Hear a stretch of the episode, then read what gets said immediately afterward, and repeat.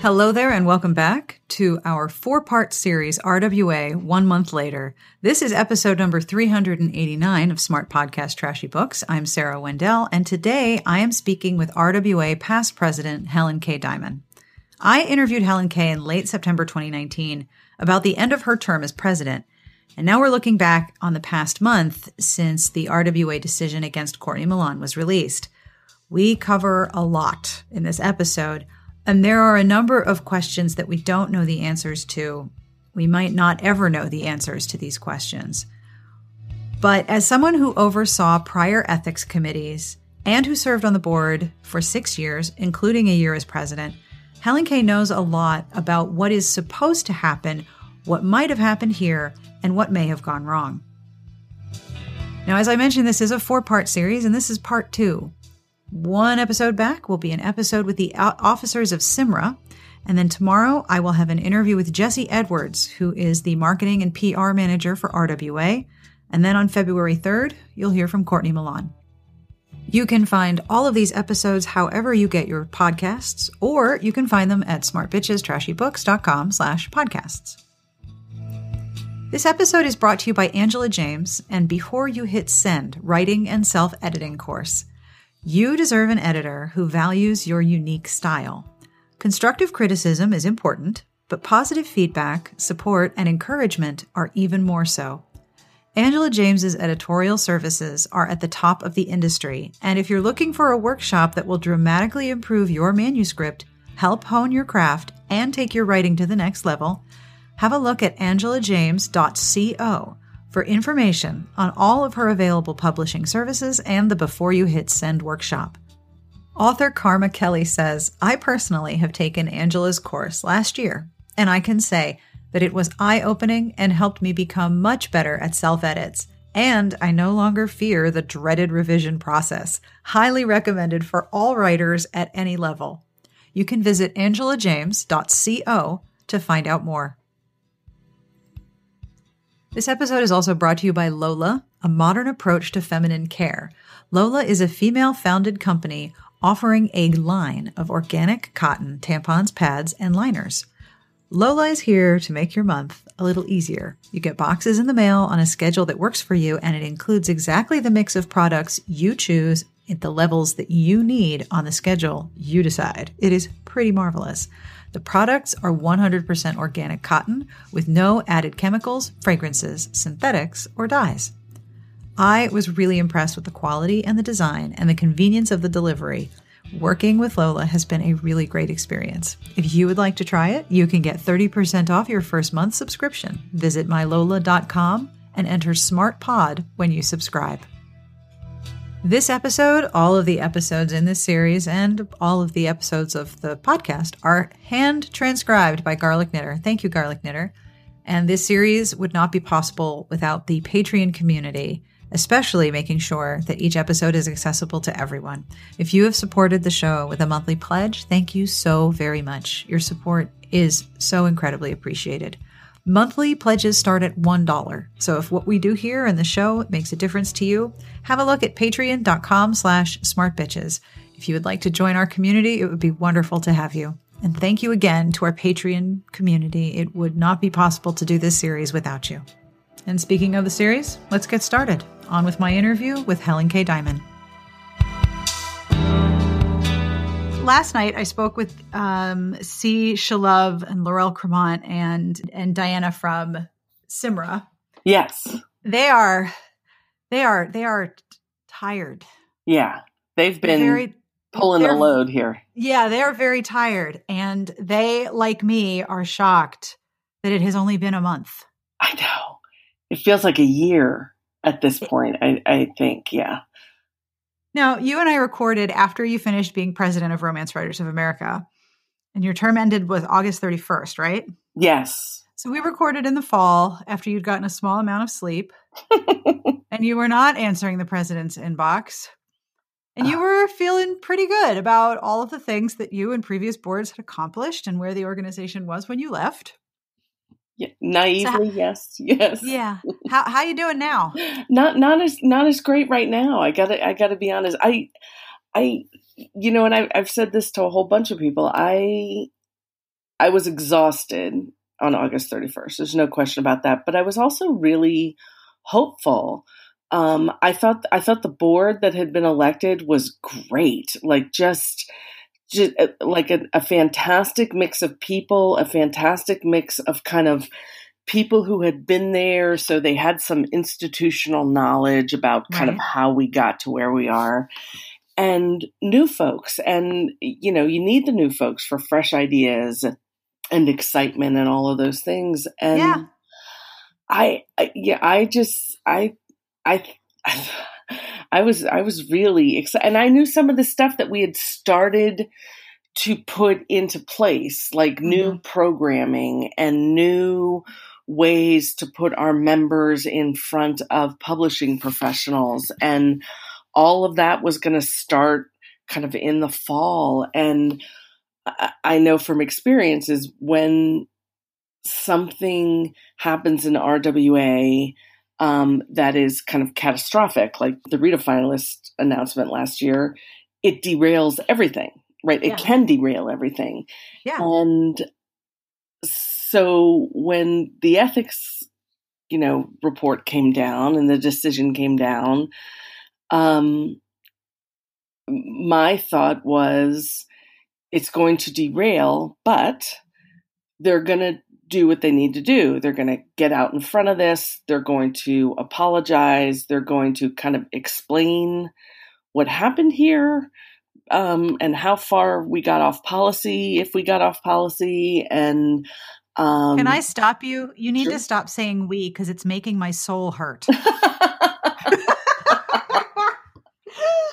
No, I'm, I'm just I'm I'm only half kidding because I know you feel a sense of responsibility having been involved for so long. Well, that's watching you it know, all I was, so bad. Exactly. I was on the board for six years, and you yeah you can't you know something happened this fall uh, with this ethics decision that had its roots in stuff that goes back for years, right? I mean, I, we knew there were problems with the ethics code, and we knew there were problems with accountability because we sat all last year and heard we don't think you guys have accountability down. And then we had a town hall at the conference and it was clear that was our number one thing. I even did like a statement to the members saying, we heard you. Our, our, yeah. our accountability is off and we are going to review all these documents. We're going to review the system. We're going to make, make it clear how you file, um, review what happens once you do all of those things.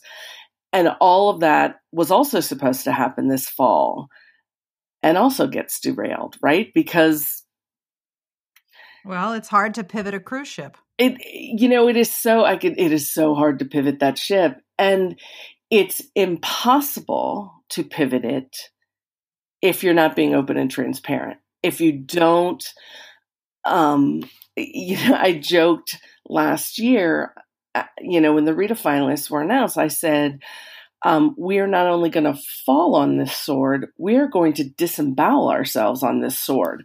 This it stops here. No more, this mess. We own it. Exactly. No more. Whatever. It doesn't matter that it took 38 years or however many years to, to build it. We had to be the board that said enough and um, start listening and try to kind of turn things inside out. And that's a multi year process, right? Like yeah. that self examination.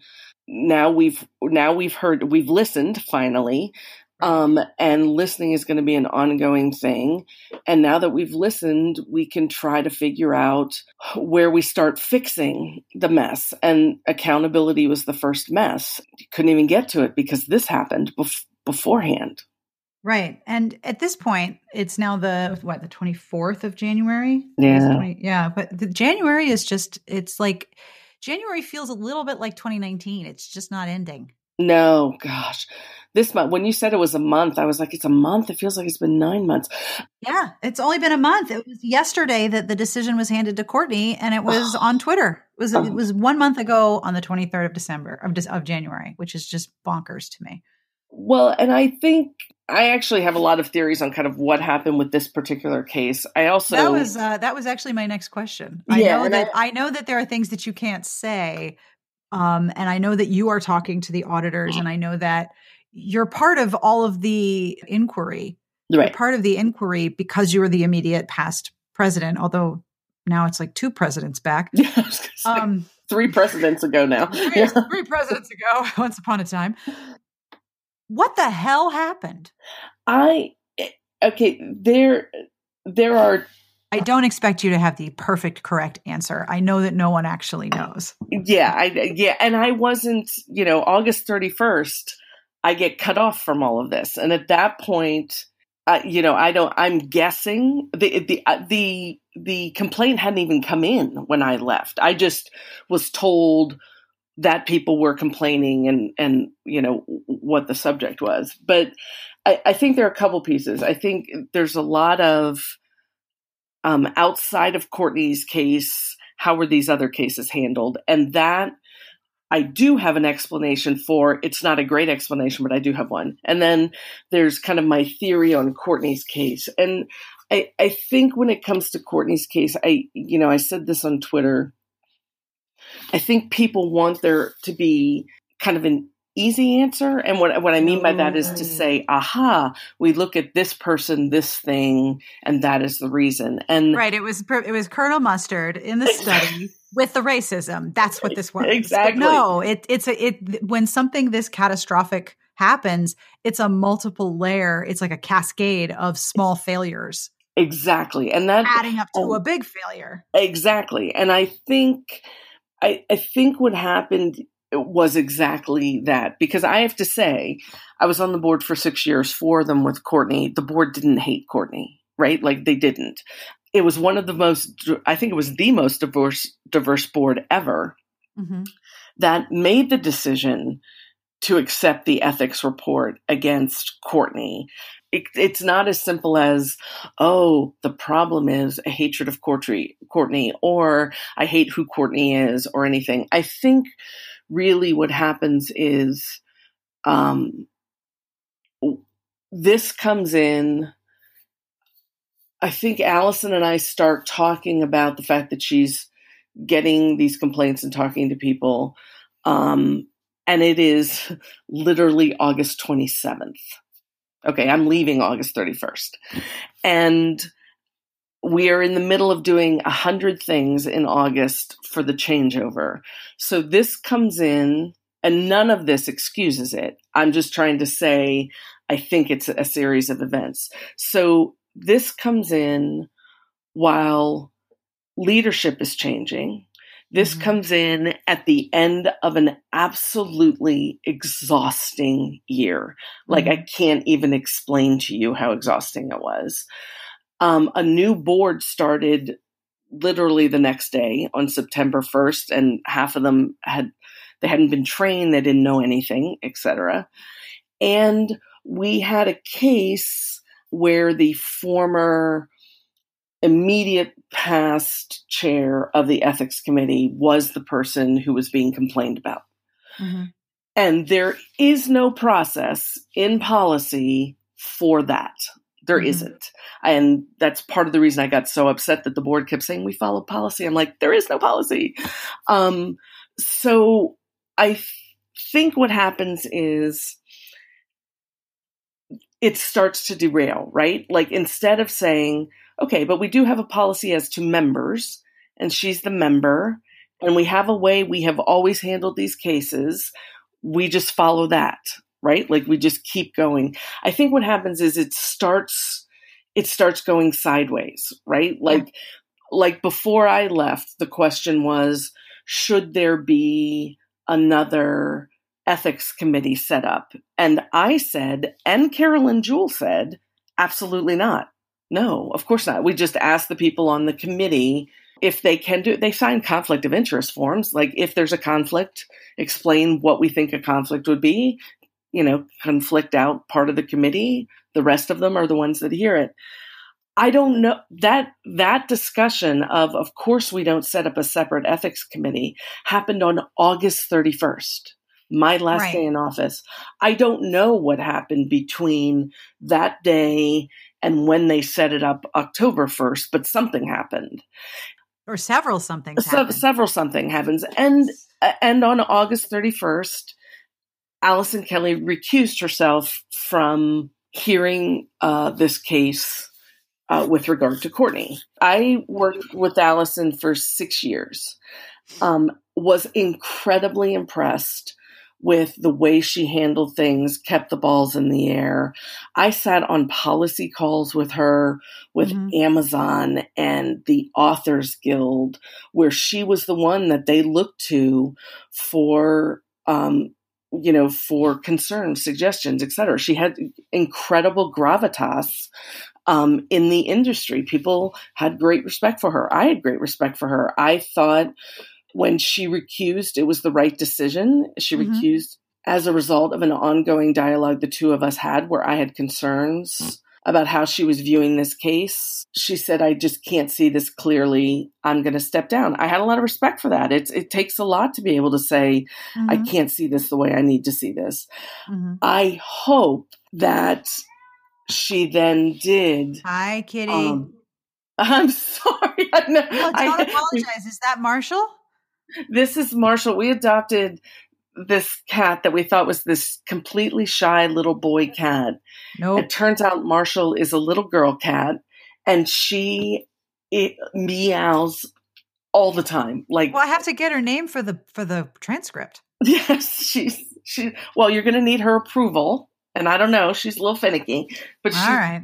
she's clearly not getting the um uh she needs right in this moment and she's okay but i i mean i hope i hope she stayed out um because she recused herself my understanding is at some point carolyn recused herself um i don't know why or what for but carolyn recused herself and so if that's true now we have a situation where we're they're starting to go off policy right Yeah.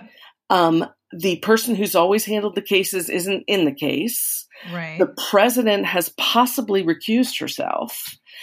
And what happens is you just, I think you get further and further away from kind of how we've always handled this. It sounds as if I was not in on this. It sounds as if um, there were some things that if at any step somebody had said, mm, wait a second, that doesn't make sense. Like setting up the separate ethics committee, or, um, you know, there's a suggestion because of a, a letter that was sent uh, to a to a member in response to everything that not all of the evidence the committee used um, was in the complaint Mhm. that Courtney had an opportunity to respond to. and the fact that the complaint was filed by people who aren't members. Yes. We, we have a complaint filed by people who aren't members. We may have decision making based on something that's not in the complaint, which is completely inappropriate Yeah. because Courtney has to have an opportunity to respond to whatever the allegations are against her.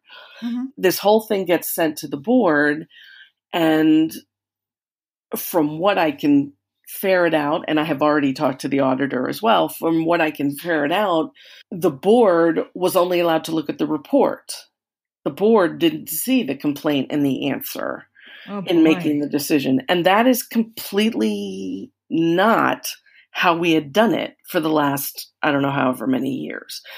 We don't, we don't make the board rubber stamp what the ethics committee does. The whole point is that the board is there as the last stop in oversight to say, wait a second, you guys seem to maybe have gone off the rails here a little bit and Mhm. are looking at things that aren't you shouldn't be looking at and maybe you know those kind of things and um you know as somebody who had uh, in the past watched over the ethics committee it is easy for a group of people who are sitting there and are tasked with this very difficult thing to kind of go sideways a little right like not not meaning evil just you're talking and then you, you know it's kind of the well i heard thing happens right and you know, as president, my job and as president elect, my job was um, to say, no, no, no, no, no, no, no.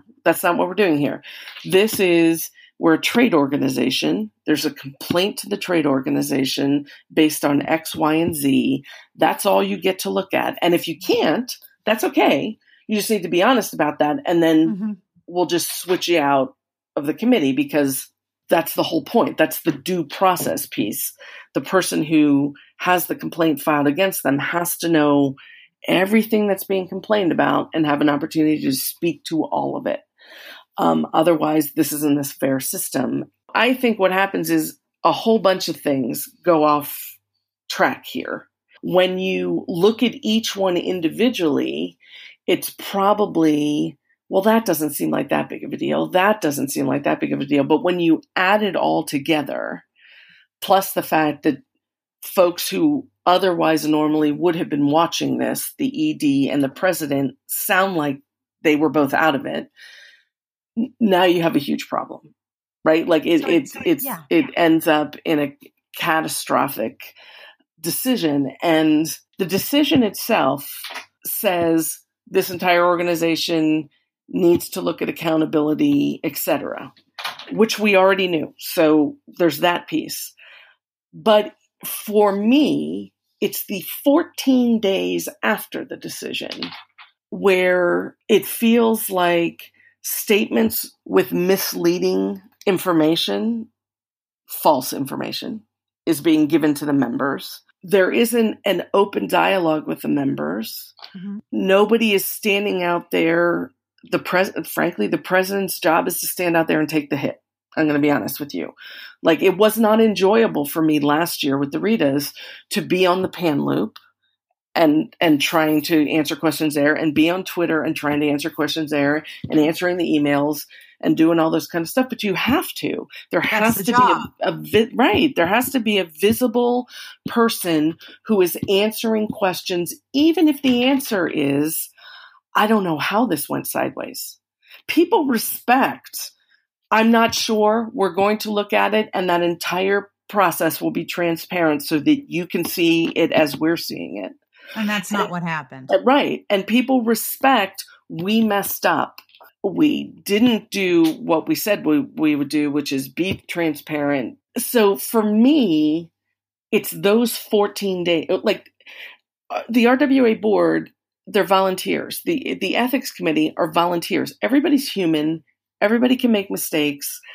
As frustrating as it is, I think the membership understands as long as you take ownership and you fix it and you try to do something different. Mm-hmm. But for 14 days to have what felt like a leadership vacuum, no oh, answers. Yeah. That's a good word for it. Behind the scenes, private calls, it sounded like a little bit of ass covering and not a whole lot of leadership.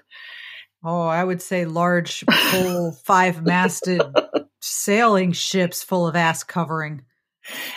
And I, and it's not, I served with these people. It is not, it's not, and I, and many of them are very, very angry with me right now. But I don't, we didn't do that. You had a blueprint for what happened because we did it last year, right? Like this is a different thing, but we we hand we crisis management figured out how to do it last year. Why was it so different this year? And it just felt so secretive and um you know, I, I start hearing stuff like, well, you know, there's a conversation and the president said it's okay because he's going to be exonerated. Who the hell cares if the president's exonerated? That's that's not what any of this is for, right? Like that's not that's not what this is about. This isn't to show somebody is innocent of something. This is there was there was a mistake. We knew there was accountability issues, and for some reason, instead of being extra careful, it sounds like you were extra not careful. And then we ended up with this mess. And instead of saying we ended up with this mess and the board takes responsibility and um, we're going to do some very hard things, including some of us might have to step down, etc. It was like quiet. And then mm-hmm. half the board steps down, and that sends the message of, okay, we're in big trouble here because to step off the board is, you know, not an easy thing, right? I, I can say I personally write, like, I think I wrote my first email to the board on Christmas Day. Um, and, you know, it was like, these are the eight things you have to do, and you cannot wait a week. You have to do it. I know it's Christmas. You have to do it tomorrow. Like, my, my thought was, you know, you, you handed this decision down on the 23rd of December for whatever reason. You made this mess. Yeah. This sucks, but you have to deal with it. That's yeah. the job. Yeah. One of the things that that really really upsets me about this whole thing is that there has not been an answer why the consequence against Courtney was so egregious. Why the the the the penalty that was handed was so egregious when that had never been done before and is the sort of thing that you do when someone steals money. Yeah. Right? Like what in the hell? So you have a board where half of them step down, they're still not allowed to talk. Right because of executive session. Executive yeah. session means that they can't talk about what happens or they lose their protection um, from being on the board in executive session. Like right. there's all kinds of stuff that go around that. Um, so we we may never know exactly what happened to create the scenario where on the 23rd, Courtney is told she's banned from leadership for the rest of her natural life, which, oh my dear God, come on, please, please, just, just know. And then it was like a dumpster fire only instead of trying to fix it, people were like, you know what's a good idea? More kerosene. Yeah. You know what'll help? Condescension. That'll yeah. really, that'll really help. I sort of watched it and was like, is is this a demonstration of like, is this a parody? Oh, I know. Is this is this a joke? It it got so bad that every hour something was changing and it was getting worse. It it was it it really was a lesson in how not to crisis manage to crisis manage and mm-hmm. i got very frustrated because you know the board does have a fiduciary duty and uh, there are certain things that board members have to do and you know it's not easy to bring another a fellow board member up on a fiduciary duty action but you do it if you have to do it um, and that's all I can say about that because of executive session. But I was very frustrated that statements are going out that are obviously untrue. Obviously mm-hmm. untrue. Yeah, you don't know what we know about Courtney. Oh, for the love of God. Yeah, I mean, uh, like, like what the hell? Like that's going out. There's a, a letter that goes out that's like, yeah, there's there's more to it. How can there be more to it? There can't be more to it. It has to be in the complaint and and there's a, a statement that goes out that basically threatens the former board members who were standing up in concern. Um, and I'm just like, guys, you were, I don't, I know you don't realize you're doing it, but you're breaching your fiduciary duty every single day that you don't, you don't clean this up. And, um, and I, I have to say that was a huge frustration to me because I was on the board with these people. These are smart, dedicated people. I don't know why they weren't doing the thing they had to do. And there was a lot of, well, there's stuff that we're doing. Okay, you can't do it in secret. Like, like you yeah. can't do it in secret. It has to be done um, out there where people can see it. And if it's not, it doesn't feel real. And what happened is exactly what I warned them would happen. I said, if you don't get a hold of this, everything that has happened in RWA will come up and be fodder. You lose all credibility on every front because now every decision we've ever made is going to be questioned. I, I will say one thing because I've said this on Twitter, but I think it got buried and I'm not sure kind of how else to say it. And I don't know why the board isn't saying it. So I'm going to say it. I can tell you why other complaints did not get passed to the ethics committee last year, right? Like that's a big issue. Mm-hmm. Why does the one with for against Courtney get through, but the complaints that I filed against things that people said on the PAN forum did not get through? And the answer is a very not pretty one, but I'm going to tell you the absolute truth. Up until when I was president elect, so good Lord, when was that? 2018. I was looking for something in the in the policy manual and realized that our non-discrimination section only related to membership, i.e., RWA shall not discriminate in who it allows to be a member based on sex, ethnic background, etc. Right? There was no general non-discrimination like just in general there shall not be discrimination on the forums on this on that in in workshops etc but that was like 2018 every board before that missed it. Every single board before that missed it. We and we fixed it and we made it broader okay? Mm-hmm. so now fast forward to uh, the year that i'm president.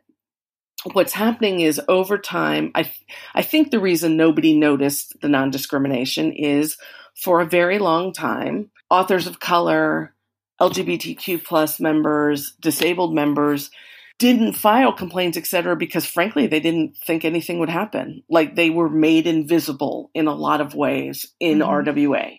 Mm-hmm. And us realizing that they didn't have a voice and were basically be to- being told to sit in another room and you know to be quiet and be happy if we let you you know have a book or two or whatever we didn't realize that was happening our fault until courtney milan came on the board and she explained to us you think everything's great. It's great for a portion of the membership. It's not great for all of the membership. There mm-hmm. are things happening out there where members are being told they're really not welcome in chapters and events, sitting at the same table at conference, all of those things. Mm-hmm. And they quietly uh, to you, but voice it among each other somewhere else. So, I think there was no awareness for a long time. Then there starts to be awareness, which is a very, very recent thing. We realize we have this problem with the non discrimination piece. We fix that. Then last year, people become more vocal like, enough if you're supposed to be listening to me, RWA, and I'm supposed to have a voice, then when this person says this offensive thing to me on PAN Loop, I'm going to file a complaint. And that hadn't really happened before. Mm-hmm. So it looks like these complaints are coming in. And I start getting emails saying, you know, like a complaint came in, but I haven't heard anything. You know, what happens? And I'm like, I'll check. And I'm checking with Allison, and she's stuck in this position where she's like, okay, but what what do I do? What do I do with it? Like what like like there was no process. There's no process. And what I realize is I go back into the policy manual and I realize that if you look under the ethics committee and under the ethics code, it lays out what the ethics committee has jurisdiction over. Discrimination cases was not included. Not included. It was not included until July. Oops. The first case that's filed after is the one against Courtney. Oh, geez. So I know that people think it's staff is hiding them or whatever. That's really not what it was. What it was, for a long time, the complaints didn't come through the ethics process you know, we have a diversity committee. They start here, they start hearing some of the stuff. They and Allison talk about kind of do the people want to file? Do they not want to file, etc. They're not filing.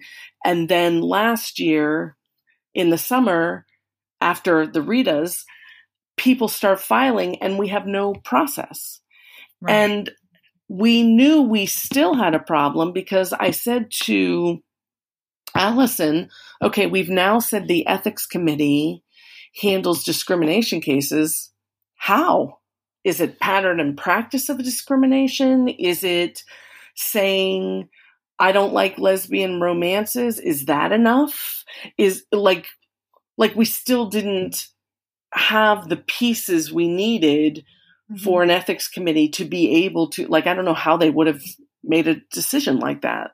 You know, and it also creates a problem because part of the issue is that RWA is providing the platform for all of these things to be said in the these things to be said in the pan loop. Like I, as you know, mm-hmm. run a comments section. It's a large part of my job, and yeah. I am in charge of who I'm hosting. Like I pay a server bill; it's a big bill, and uh, I'm in charge of deciding what I host on my server when people comment. I'm not a utility.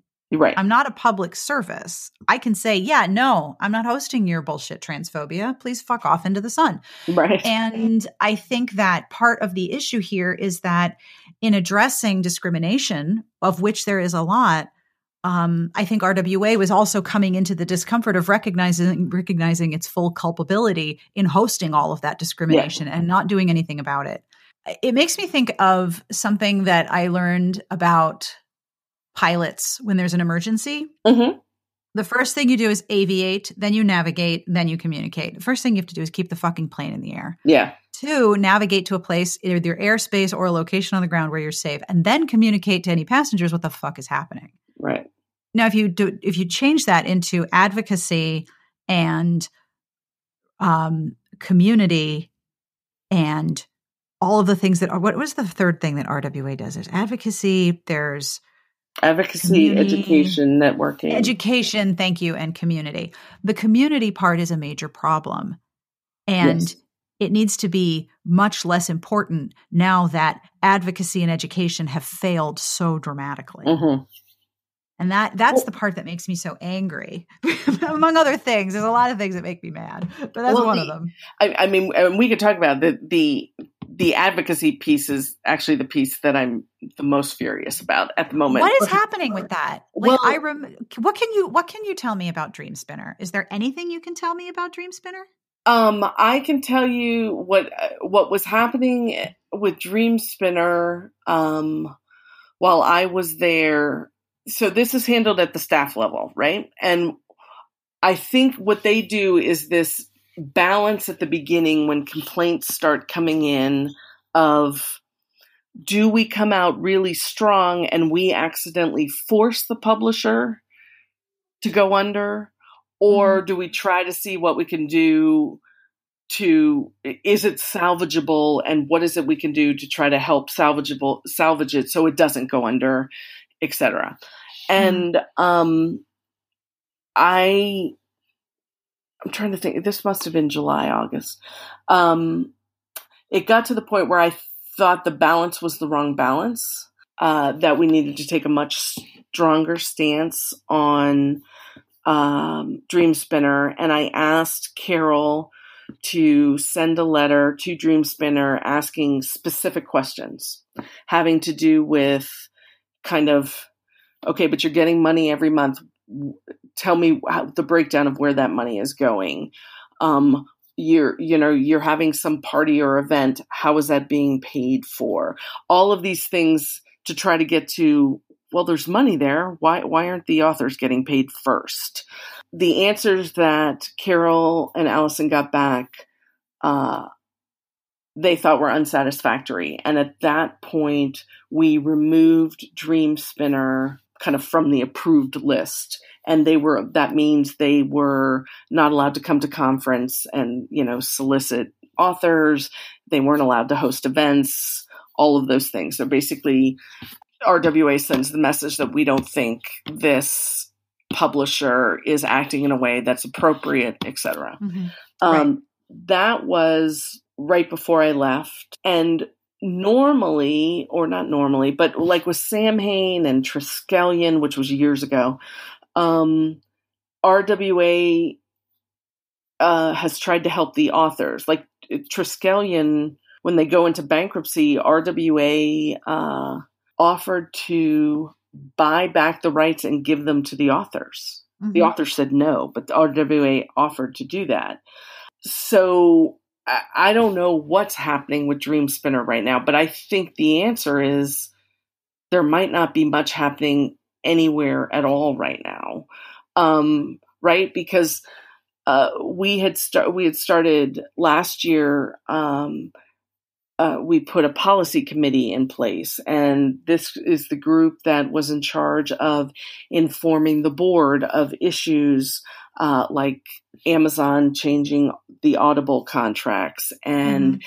AB five, which is a um, bill in California that changes kind of uh, how writers can freelance and is going to kind of I think make a move across the country and is causing a lot of problems for writers we were we set up this group so that the board would know and then the the group would make suggestions to the board do you just notify to the board does rwa take a position on open mm-hmm. library on all of these things um, and we had gotten that up and running last year and it's a huge advocacy point mm-hmm. um, to make sure we're a trade organization to make sure our writers knew um, what was happening in the industry and um, I'm, I'm, I'm assuming that's not happening now. Yeah, I stepped down as chair because I'm like, I'm not to, I'm not until you get your act together. I'm not, I'm not to be part of this. Um, but uh, like, I don't know. I don't, I don't know where that piece of the, that's a huge piece of the advocacy that's gone. The dream spinner. I, Uh, you know, the problem you have is when there's this much internal strife and it's handled yeah. this poorly Yep. There's no ability for RWA to then go out and be like, Amazon, you're doing the following things wrong. Dream Spinner, you're doing the following things wrong because isn't their response? Yeah, get your own house in order, and then you can come right. back and like, tell we us. We don't need to listen to you anymore. Exactly. Like, that's that that's the biggest a loss. Huge loss. I cannot impress upon people. I, I my view was always that RWA did an incredible job behind the scenes advocacy with Amazon, with working, Facebook, working Facebook, working with the guild to do things, um, working directly with publishers. RWA did a terrible job of letting the members know that they were doing all this work behind the scenes. Mm-hmm. And the problem now is how do they do that work behind the scenes? Well, I mean, one of the things I said to um, Kelly Faircloth at Jezebel was, you know, RWA used to be able to call Amazon and they had a person yeah. that they would call and then that person would like answer their phone and be like, hello, yeah. RWA, what's mm-hmm. up? And like you actually had people to talk to instead of just filling out a form, hitting send and hoping someone listened. There was a connection there. And that is if it's not destroyed, it's worth about a tenth of what it was. Well, that's it, right? Like it's because when we have the strength behind us, it was a force, right? Yep. But when you don't feel like you got anybody behind you, then why does Amazon care? And I have to say, it's it's not just that Amazon had a person. We did. We had a person. Uh, Carol was an ongoing contact with that person, but we also, along with Authors Guild, the Science Fiction and Fantasy Writers of America, uh, NINC, and a couple other groups, we we had private discussions with people at Amazon mm-hmm. where we could say, here is the problem. Like let let's talk about the fact that you have a category called African American romance and the top 100 people in it are really scammers. Let's talk about that and why you don't care. Let's mm-hmm. that has to fix.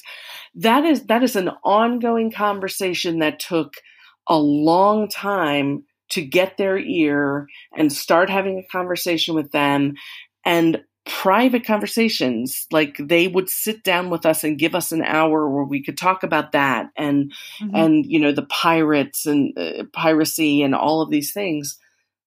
Where's that now? Right? Like like that's a that is the people think of, I think sometimes members are like, oh, uh, RWA is the Ritas in the pan loop. And oh. I have to oh. say, especially when I was president elect and president, that was the least interesting part of my of the of anything that RWA was doing.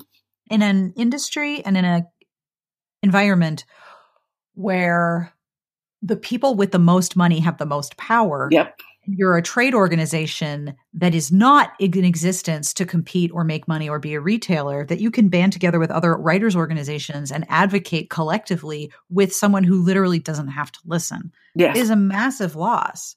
Now you mentioned that you're like, I'm not, I'm not doing this anymore. I'm not giving you any more of my information or my of my energy. That you have really just been like, RWA, I am so fucking done. Well, here, here's the thing. So I I was supposed to do two things. I was I was chair of the policy committee to keep giving that information to members, and um, I had volunteered to review all of the governing docs with a group of people um, and go through and say, this is where our ethics code falls down. This is where mm-hmm. our chapter code of conduct doesn't make sense. You know, a lot of these documents have been piecemealed together to try to, but they're really documents that were like the ethics code written a long time ago and a lot of things have changed. So they, everything mm-hmm. needs to be updated and fixed. And when I wrote and said, you got to get on top of this immediately, and nothing happened, and I didn't get a response. And I wrote a second time, and they still didn't do anything, and I didn't get a response. My third one was, you know what? I don't. If you're not going to save RWA, I'm not. I'm not like like I can't fix this. Like I like I'm willing to help fix. A whole lot of people are willing to help fix. You've got an entire chapter that is stepping up and is doing everything they can on a recall position, petition because they do want to fix RWA, not because they want to mm-hmm. destroy it. They want to fix it. But if you're not, you guys aren't willing to like talk to us, respond to anything. I don't, I don't know what, what I'm doing out here. I did step down from those things so you got no response from the board, no response Never. from staff, no response from anyone. No. And um, then what I did was after how many years? 6 years. 6 years. And I you know, I the one response I got was kind of a I was insulted that you said the stuff you said on Twitter. And I was like, "Really? I think of all the people standing right now, the person who gets to be insulted is me. Like, like, are you kidding me? Everything that we did last year, what I did to my career, to to try to uh, put RWA in the right thing, and you can't respond to me? Are you kidding me?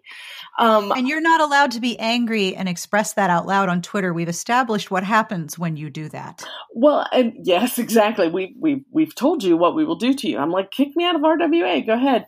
But I I wasn't. you know, are you still the member? I am. I am. I'm an honorary member. So I, I'm a oh, lucky you. Yeah. I'm a member through the 31st of December of this year. I'm a $99 pain in the ass now. Well, and that's I I think that's the right answer, right? Like cuz it's it's like I'm like, look, there's you owe a whole lot to t- to what used to be 10,000 members and now is probably closer to 8. But you you owe a whole lot to these members and you aren't doing anything. And then to turn around and say, I'm not allowed to get on Twitter and be concerned. I, I and angry. You like, excuse me? Yeah, I do. Every member does. You're lucky eight thousand members aren't there doing that. That it's more like a couple hundred. So I was very. I'm not going to lie. I was very frustrated, but I also know what RWA can do when it's doing when it's moving forward, when the ship is turning the right way. And so I worked behind the scenes with uh, Leslie Kelly and Dee Davis, the two presidents before me, mm-hmm. and a whole group of former board members who care and who mm-hmm. know because our position was we wrote to the board three times, at least at least twice, I think three times. And our position was nobody knows more than we do how crappy this feels. We know exactly how it feels to be in the firing line and to be blamed. We know how it feels to feel like you're not doing enough and you're you're upset and you don't know which way to turn. We get it. We get it. We've all done it let us help you and please stop fucking up and no yeah like like just stop the ble- i think i said on twitter i don't know how many times stop the bleeding they couldn't seem to stop the bleeding and um nobody was driving that flying umbrella basically. nobody or, yep. or the person at one point who's flying it was somebody who thought the better way to fly it was to not respond to members and to quietly pick a few people he thought would listen to him and mm-hmm. have private conversations with them. That's the exact wrong thing to do. It's the mm-hmm. exact wrong thing because it just accidentally shores up the whole secrecy piece, right? Like even if he wasn't being secretive, it looks secretive. mm-hmm. and and that's a huge that's a huge problem and i've i've probably uh, to the point where my husband was like, Are you RWA president again? I probably answered, I don't know how many emails from people and phone calls from people saying, you know, can we do this? Can we do this? Can we do this? My position has been we have to be really careful. I know people want a special election and they want this and they want that. And I'm like, okay, but we're in this position because policy wasn't followed. So to then come up with a solution that is not in policy anywhere, not in our governing docs, what like is that the right answer? I don't think that's the right answer. Like I think you have to do this as close as you can to to what's allowed. But the the current situation where there's uh, like five board members yeah and a temporary executive director and then a former executive director who's still there all of that seems like it's not only in violation of the organization structural agreement, but it's also possibly in violation of nonprofit law in the state of Texas. They don't have a president that that's a huge problem. And and this like, is am i wrong that that's there, there's i mean i know there's state laws governing operation of nonprofits and i'm not fluent in the texas laws by any stretch but you have to have a president. Like that's how that works. I, I actually think under texas law you have to have a president and a secretary and we have neither. Yeah. Um, i but here's the this this is this is the piece of their own making right? Because right. what happened is they waited too long Yep. If if they had done this and they had gone to there's a limited pool of people who are qualified to be president. Ah, I know. And there's a reason that those limitations are on. And I actually think they're the right limitate probably the right limitations. You you want as a president somebody who has been on the board and understand how the board works because it's a totally different beast from even a chapter board. It's a totally different thing you want them to have recent romance publishing experience so that they are absolutely connected to what is happening right now in the industry. You want them to have a certain number of years in RWA showing a commitment to RWA and a certain number of books printed showing some experience level. Mm-hmm. Are the numbers wrong? We can we can all debate what the number should be, three years versus five years, all of those kind of things. But though I, I think there's a reason for each of those pieces. And there's a limited pe- pool of people who are qualified. I know if RWA had done what it should have done, which is get out in front of this, do appropriate crisis management in those first two weeks, there would have been people, I know because I talked to them, who reluctantly would have stepped up and been mm-hmm. the interim president Mm-hmm. But what happens is it goes on and it keeps going on. And now you're asking somebody to step up who already doesn't want to step up. And you're asking them to step up. And one of their first acts might be that they have to tell the entire board to step down because they've all breached their fiduciary duty. That's a pretty crappy first job, right? And, and the board isn't going to be like, yes, let me pr- bring someone in who will then tell me to go. Exactly, right? So you have to bring in this specific person. This person has to be a specific person. This person has to be the person that says, like everybody that I talked to that was qualified, I said, look, they said, what do you think the job is? I said, this is exactly what I think the job is for the next eight months. You are the orchestra conductor. You mm-hmm. do not put new policy in place. Do not make huge decisions. You keep the you keep the orchestra playing, you flip the organization inside out, you make sure everything is transparent, you have to fill the board, you get a whole bunch of people who want to be on the board to sign somewhere, and then make that list public and you pick from that list. And when people ask you why you pick, you be ready to say why you pick that person, these, this group of people. And that group of people stays in until August when there's a new election. And that group of people is, they are the triage people. That's all right. their job is for eight months is to put try to put as much back in place as they can, not make any sweeping changes, be Mm-hmm. completely transparent, be giving statements to the to the membership every couple of weeks saying here's where we are, here's where we're going next, and be will and go on the pan loop and wherever else you have to go and stop the nonsense that starts with this is really about the golden heart. It, it- stop all that nonsense because that Just, all that does is derail. forums. It Just, shut them down. it just, Just, shut them derails. down. They Yeah. don't need to be there. Fuck the forums. Just get rid of pan Oh my god, I can't even tell you how hard I tried, and um, I can't, I can't, I, I won't, I won't lie. And uh, I tried, and I tried the first steps, and there was a huge outcry, um, and we backed off of it, and that that is one thing that, in hindsight, um, maybe I should have backed off of, of it. We said we'd reassess, and um, the, you know the the only person other than staff that had the ability to moderate a, a comment on the pan loop last year was me. right, I- because I that's the thing you had time to do. And I didn't even get that until, oh gosh, May or June. And I'm Mhm. like, you got to give it to me. And then what I would do is I'd put somebody in moderation and then they would just scream at me in my emails. And I would say, every time you do that, I'm guaranteeing I'm not putting you back on the, on the loops because you're not in control of yourself yet. This brings me to my other problem with RWA, which I've written about, which I know you've, which I know you've read. Um, there's a sizable portion of the membership that is racist, Mhm. bigoted, resistant to change, and is not letting go of that position. And part of the problem is that RWA, especially in the PAN forums and in chapters and in different gatherings, has made it safe for those people to to behave in ways that are absolutely abhorrent. Yeah.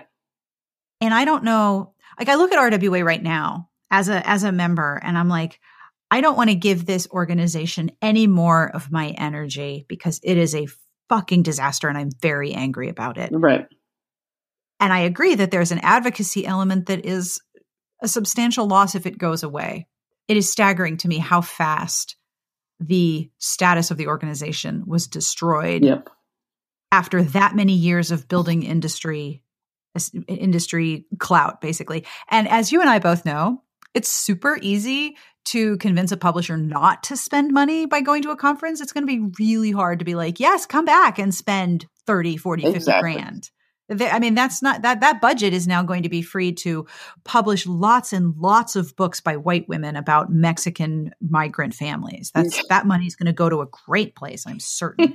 and Barb, don't forget about the barbed wire centerpieces. That's very important too. Wow. And nail Um, polish. Oh, please, absolutely. The manicures are key. You got to have that Instagram element. But but RWA houses a lot of racists. yeah.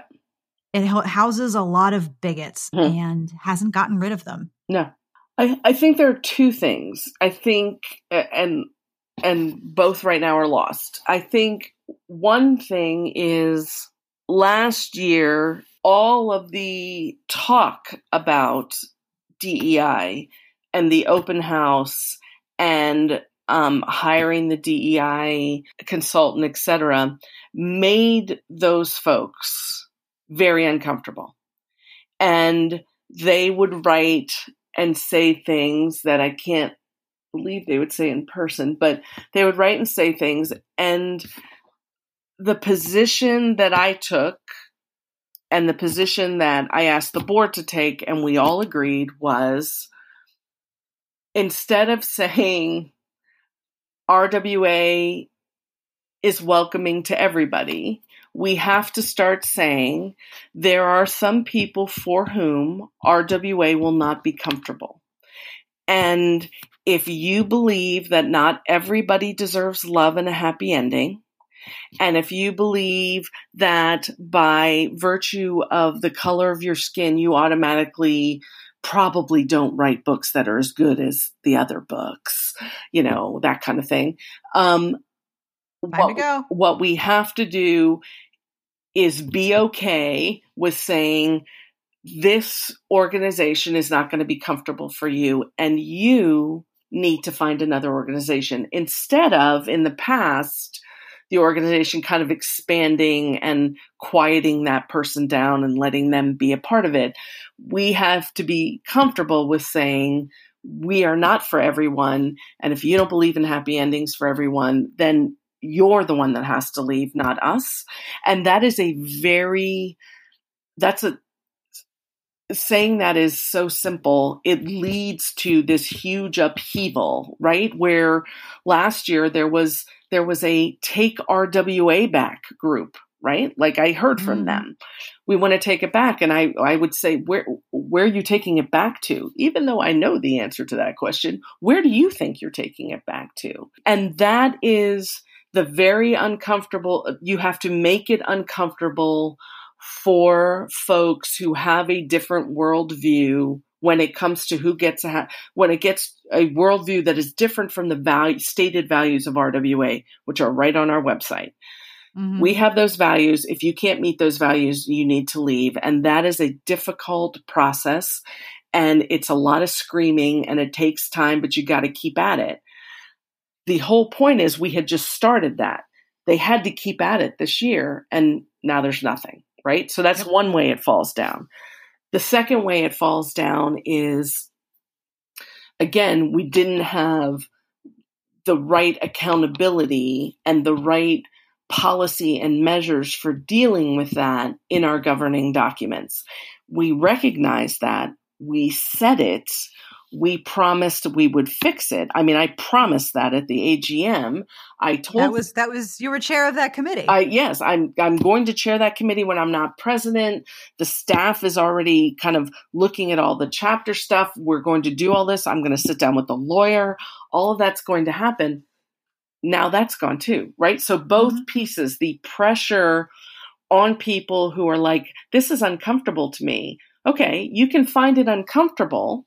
And if you want to be educated and you're willing to listen, then there's a place for you. If you find it uncomfortable and you fight back and you continue to say awful things, there's not a place for you. That, if you don't have a board and you don't have leadership, pressing that point, you lose that point, which means the worst thing is you don't start back where we were last year. You go way back further than that, right? Oh, because oh, yeah. those folks now feel comfortable again. Because yep, there's they feel very comfortable. There's no anything that's going to happen to them. Right? Like yep. the governing documents aren't fixed. There's not leadership stepping in on a loop. I think, I don't think it's happening because I'm not on the loop, but I get the impression it's not happening where they say, this isn't okay. I'm putting you in moderation. You're done. Mm-hmm. And there's no ongoing belief system in RWA where DEI is a value, not just a catchphrase we use when it's convenient. We're back to a catchphrase we use when it's convenient because it's not being pressed forward. And I, the most recent statement that the board gave, I thought was the most hopeful statement, um, where they talked about hiring somebody. But, you know, I have to say, if I were an author of color or a disabled member or an LGBTQ member, I would be saying, okay, but HelenKay said this last year. Yeah. We are now a year out we're hiring another consultant. Consultants are not going to help you with this at this point. No, and well, and the consultants will. I spoke to so many consultants before we hired Sunny, and every one of them said the same thing. Okay, RWA is not in charge of getting rid of racism. Like you can't cure racism. All you can do is provide the education, provide the listening forms, and make it difficult for people with those values to be in your organization. That that's what you can do. You can't mm-hmm. you can't cure it. You can't you can't ever make it perfect. You can just be open, transparent, listening and pushing every time to make it better. And you can specifically state this is not okay. Exactly. And here are the consequences for this behavior. Right. And it can't be it can't be inconsistent. It has to be consistent and clear. And and I mean, I fuck that up. Oh, you know, there are times when I'm too permissive with someone who I should have moderated and I should have limited long before I did. Um, you know, like I have this part, okay, okay, benefit of the doubt. Maybe this person, no, no, no, no, no, no, I was wrong. That person knew exactly what they were saying and they needed to be told, this isn't welcome. Please fuck off into the sun. Um, it's hard when that person has paid you dues. Yeah that that also gets complicated. So you're no longer going to serve on this committee. There are people who are eligible to be president who are like, "Fuck no." Uh, RWA seems to be sort of just spinning in the water, doing nothing. Yeah, like there's there's no communications coming out. I, I the, the the lack of the lack of crisis con- conversation uh, communication, the lack of yeah. crisis communication is staggering to me. Staggering. Uh, how how how do you fuck up that grandly? It takes work to fuck up that hard. It, it so really does. Is, is, RWA just is is RWA just just just done? Like like do we have to wait till August to see what happens? Because I'm not impressed with the with what remains of this board. Everything they do seems terrible. Well, I, the answer can't be. I mean, I I I know they're shell shocked. I mean, I, I know what it feels like to have the thing that you didn't see coming or that you should have seen coming um, come at you. And, uh, but those first two weeks were critical. They failed in absolutely every way possible. Every single way possible, they failed. And right. getting the trust back after that is a huge thing. And we had only last year we hadn't even earned trust back. All we were asking for is give us a chance to show you we can do better. And people did, and this happened, right? And I, I, I think the piece that keeps there are a couple piece, pieces for me. One is everybody makes mistakes, right? This this this is a this is a volunteer board it is really hard. It sucks up a lot of your time and energy, all of those oh, things. Yeah. We all talked about this. How many books being on the board has cost you? Absolutely. All of those things are true. But you can't you you got to you got to come out and say when you made a mistake or if you don't know what to do next whatever it is you have to you have to be willing to say it so we had 14 crisis days that they completely messed up. I mean, there's no, I don't know anybody who could look at that and say they did a good job. They did a terrible job, which sent the entire organization spinning.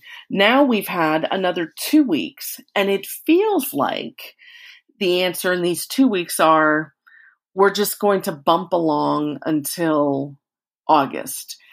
I think if that's what they end up doing, RWA's finished.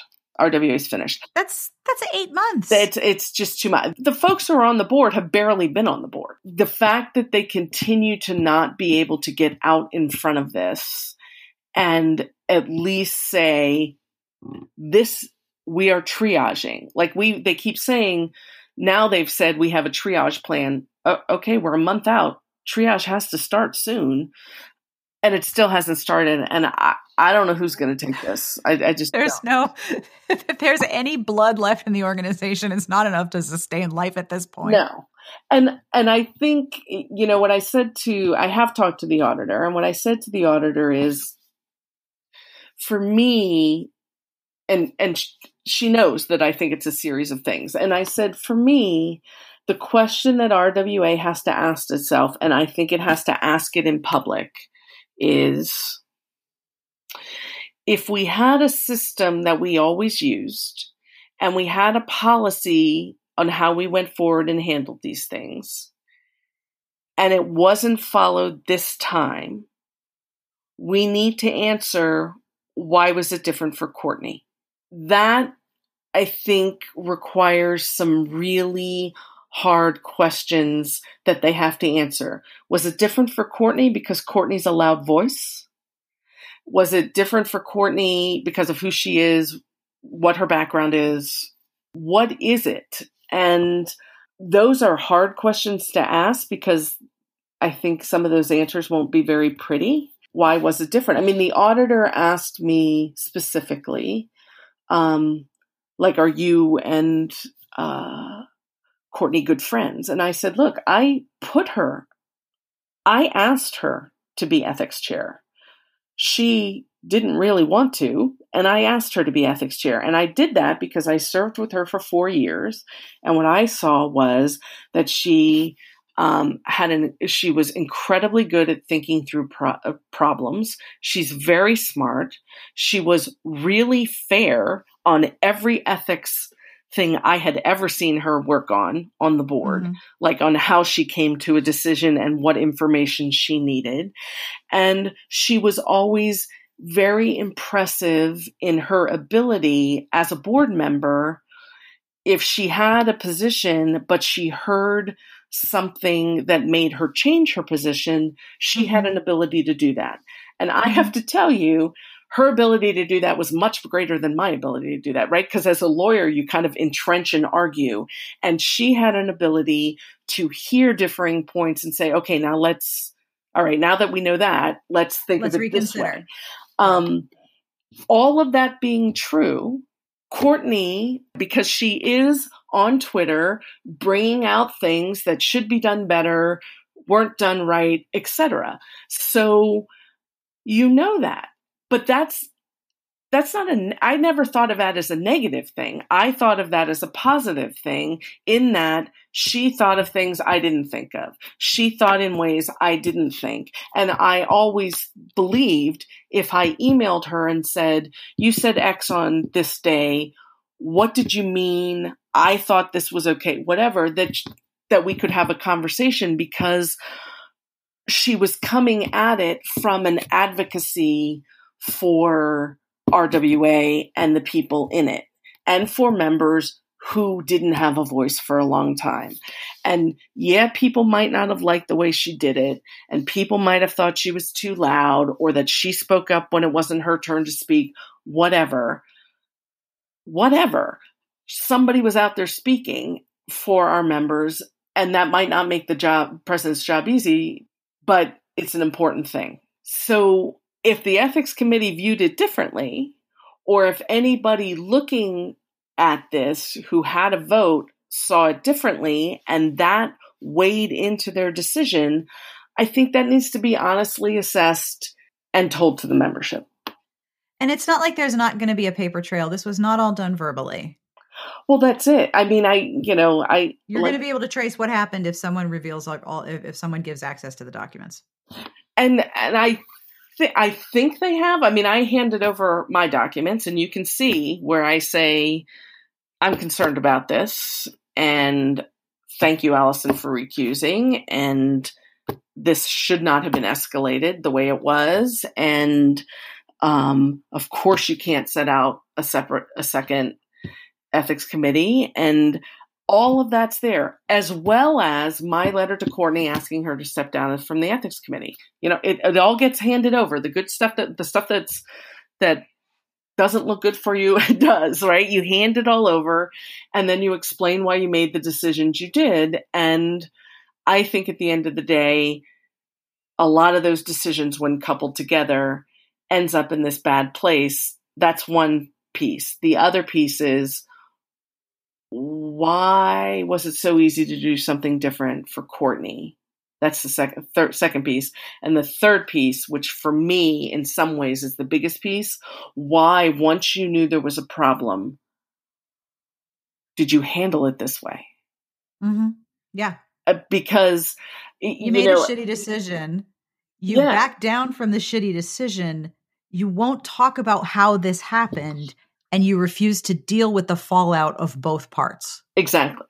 Well, and you know the the auditor said to me, "Do you think it was the right decision to rescind?" I'm like, I'm like, I, I, can you show me in policy where the board's allowed to just unilaterally rescind its own decision? I mean, that's right. Like, it's just one more time where I'm like, wait, what? What? Like, you know, if you send out statements saying policy was followed, okay, then why did you rescind the decision? If you really believe that policy was followed and everybody did everything right, then the decision against Courtney should stand. And you should you should be able to defend that. But you can't. So like you're talking out of nine different sides of your face here. Like like it's like not all of these things can be true. and you have to sit back and say what what piece like where all the places this went wrong and what biases did people bring to the table? What were those biases? Was courtney too loud? Was courtney like it's life would be easier if there wasn't a person out there you know pointing out the things that rwa does wrong? Of course it would be easier. That doesn't mean it would be better. It just means it would be easier. Uh, but your job isn't easy right? So um, I feel terrible for her because this is a huge, I can't even comprehend the emotional, uh, how, like how much she's given and how much she's had to talk about this and live with it and frustrating it is for her. But the fact that it was her, um, kind of allows RWA to review it talk about it, take ownership of it, apologize for it, and fix it. None of that happened. All of that should have happened in the first 14 days. And the yeah. fact that it didn't is the thing that makes me the angriest because because of that our advocacy efforts our education efforts our networking efforts are all gone right now all gone yep and it could take down chapters, including great chapters like CIMRWA and other chapters who are out there working for members. Yeah. And and doing a lot of work on behalf of an organization that isn't working for them at all. Isn't working for them. So you're still doing a lot, even though you're not part of any committees or doing any work on behalf of RWA. You're still dealing with this yeah, I have tried behind the scenes when people have asked for kind of uh, my thoughts on what the bylaws say, on what policy says, on um, ways to who to communicate with, what to say, etc. I have I've I've tried to help behind the scenes with that because RWA m- matters to me, and I think the piece that the board right now is missing is that the fact that people are so angry, the fact that people on Christmas Day were willing to talk about this. Organize. this. Yeah. The fact that CIMRWA was able to put together a recall petition during a time when people were trying to spend nice time with their families and friends. They did it twice too. Did it twice, right? You don't do that unless you give a shit right? Mm. Like they want RWA to be robust, fair, open, listening, transparent, networking, doing all of those things. They want it. They just want it to be for everyone, not just for a few nice light, white ladies, right? And mm-hmm. that's not that much to ask, but you don't fight for something if you don't care. And if you mm-hmm. have this many people who care, and you have RWA whose budget, uh, like up until right now, has been rock solid. Mm-hmm. We're talking about a, a, a base of operations of like three or four million dollars. Yes, yes. You don't get the benefit of the doubt if you if you're not leading, right? Like if you stay quiet and don't do anything, then everything comes into doubt. And that is a tragedy.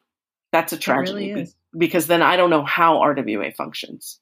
I really don't. It, does, it, it didn't have to end this way. No. it looks like it's going to end this way. No, it did not have to end this way. And it shouldn't have ended this way. And the fact that it could end, that it took such a short period of time and so few people to bring down something that had been uh, for decades doing at least a portion of its job exceptionally well. I think I think we've had a serious problem with not giving all of our members the same attention and etc. And that's something mm-hmm. that we do have to take ownership of and fix. But um, the idea that it took so little time to bring it to its knees is just shocking to me. At this very moment, it feels like it's serving the people who are not fighting for it, right? It's not serving CIMRWA, and they're mm-hmm. fighting for it. It's not serving the people on the PAN loop who are saying, enough with this kind of garbage talk, like, enough. it's not serving them. Nope. And they're fighting for it. So it's what I said before. We've kind of retreated, and those folks that we told we're okay if it's not comfortable for you here anymore, I think right now it is comfortable for them. And They're I think very comfortable. I think it's only comfortable for them. It's not comfortable for me. I've been a member probably for 17 years. I mean, a Yeah. long time. You know, I served on my chapter level as as uh, as a um, officer. I served six years on the board. Um, I'm not a joiner. I did it because I cared, and then I stayed. I had no intention of being president of RWA. I stayed because I thought we had made progress, and that I could help push it forward. To then see where we are now, compared to very to disheartening. it's very disheartening and it's disheartening for me i cannot imagine how it feels i cannot comprehend how it feels for our members of color our lgbtq members our disabled members i just we're, we're not given anything to them and yet they're pushing that's amazing to me like the door is slammed in their face repeatedly and they're like we're going to try to open it one more time Mhm. they have to be exhausted.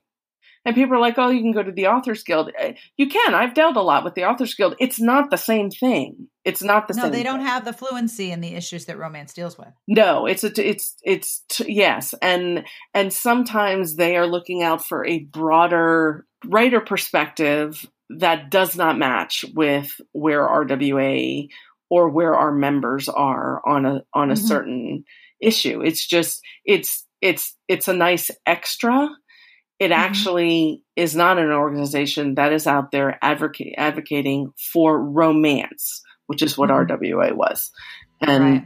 I hate the fact that I just used a past tense, but that's how it feels.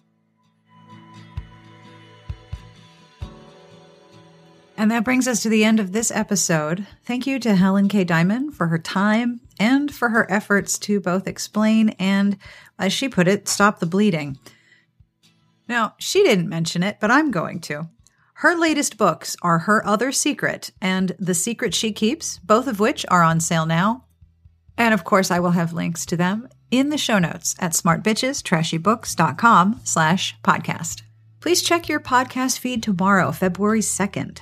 For part three of this special three episode series on RWA one month later, I will be talking with Jessie Edwards, marketing and PR manager for RWA. Then on February 3rd, you'll hear from Courtney Milan. Would you like to get in touch with me? Do you have things to say? Have ideas? Feedback? I would love to hear from you. The email address here is sbjpodcast at gmail.com. A very special thank you to Garlic Knitter for transcribing all of these episodes and to our podcast Patreon community, whose support will make transcripts of the series possible and who make sure that every episode is accessible to everyone. And thank you for listening.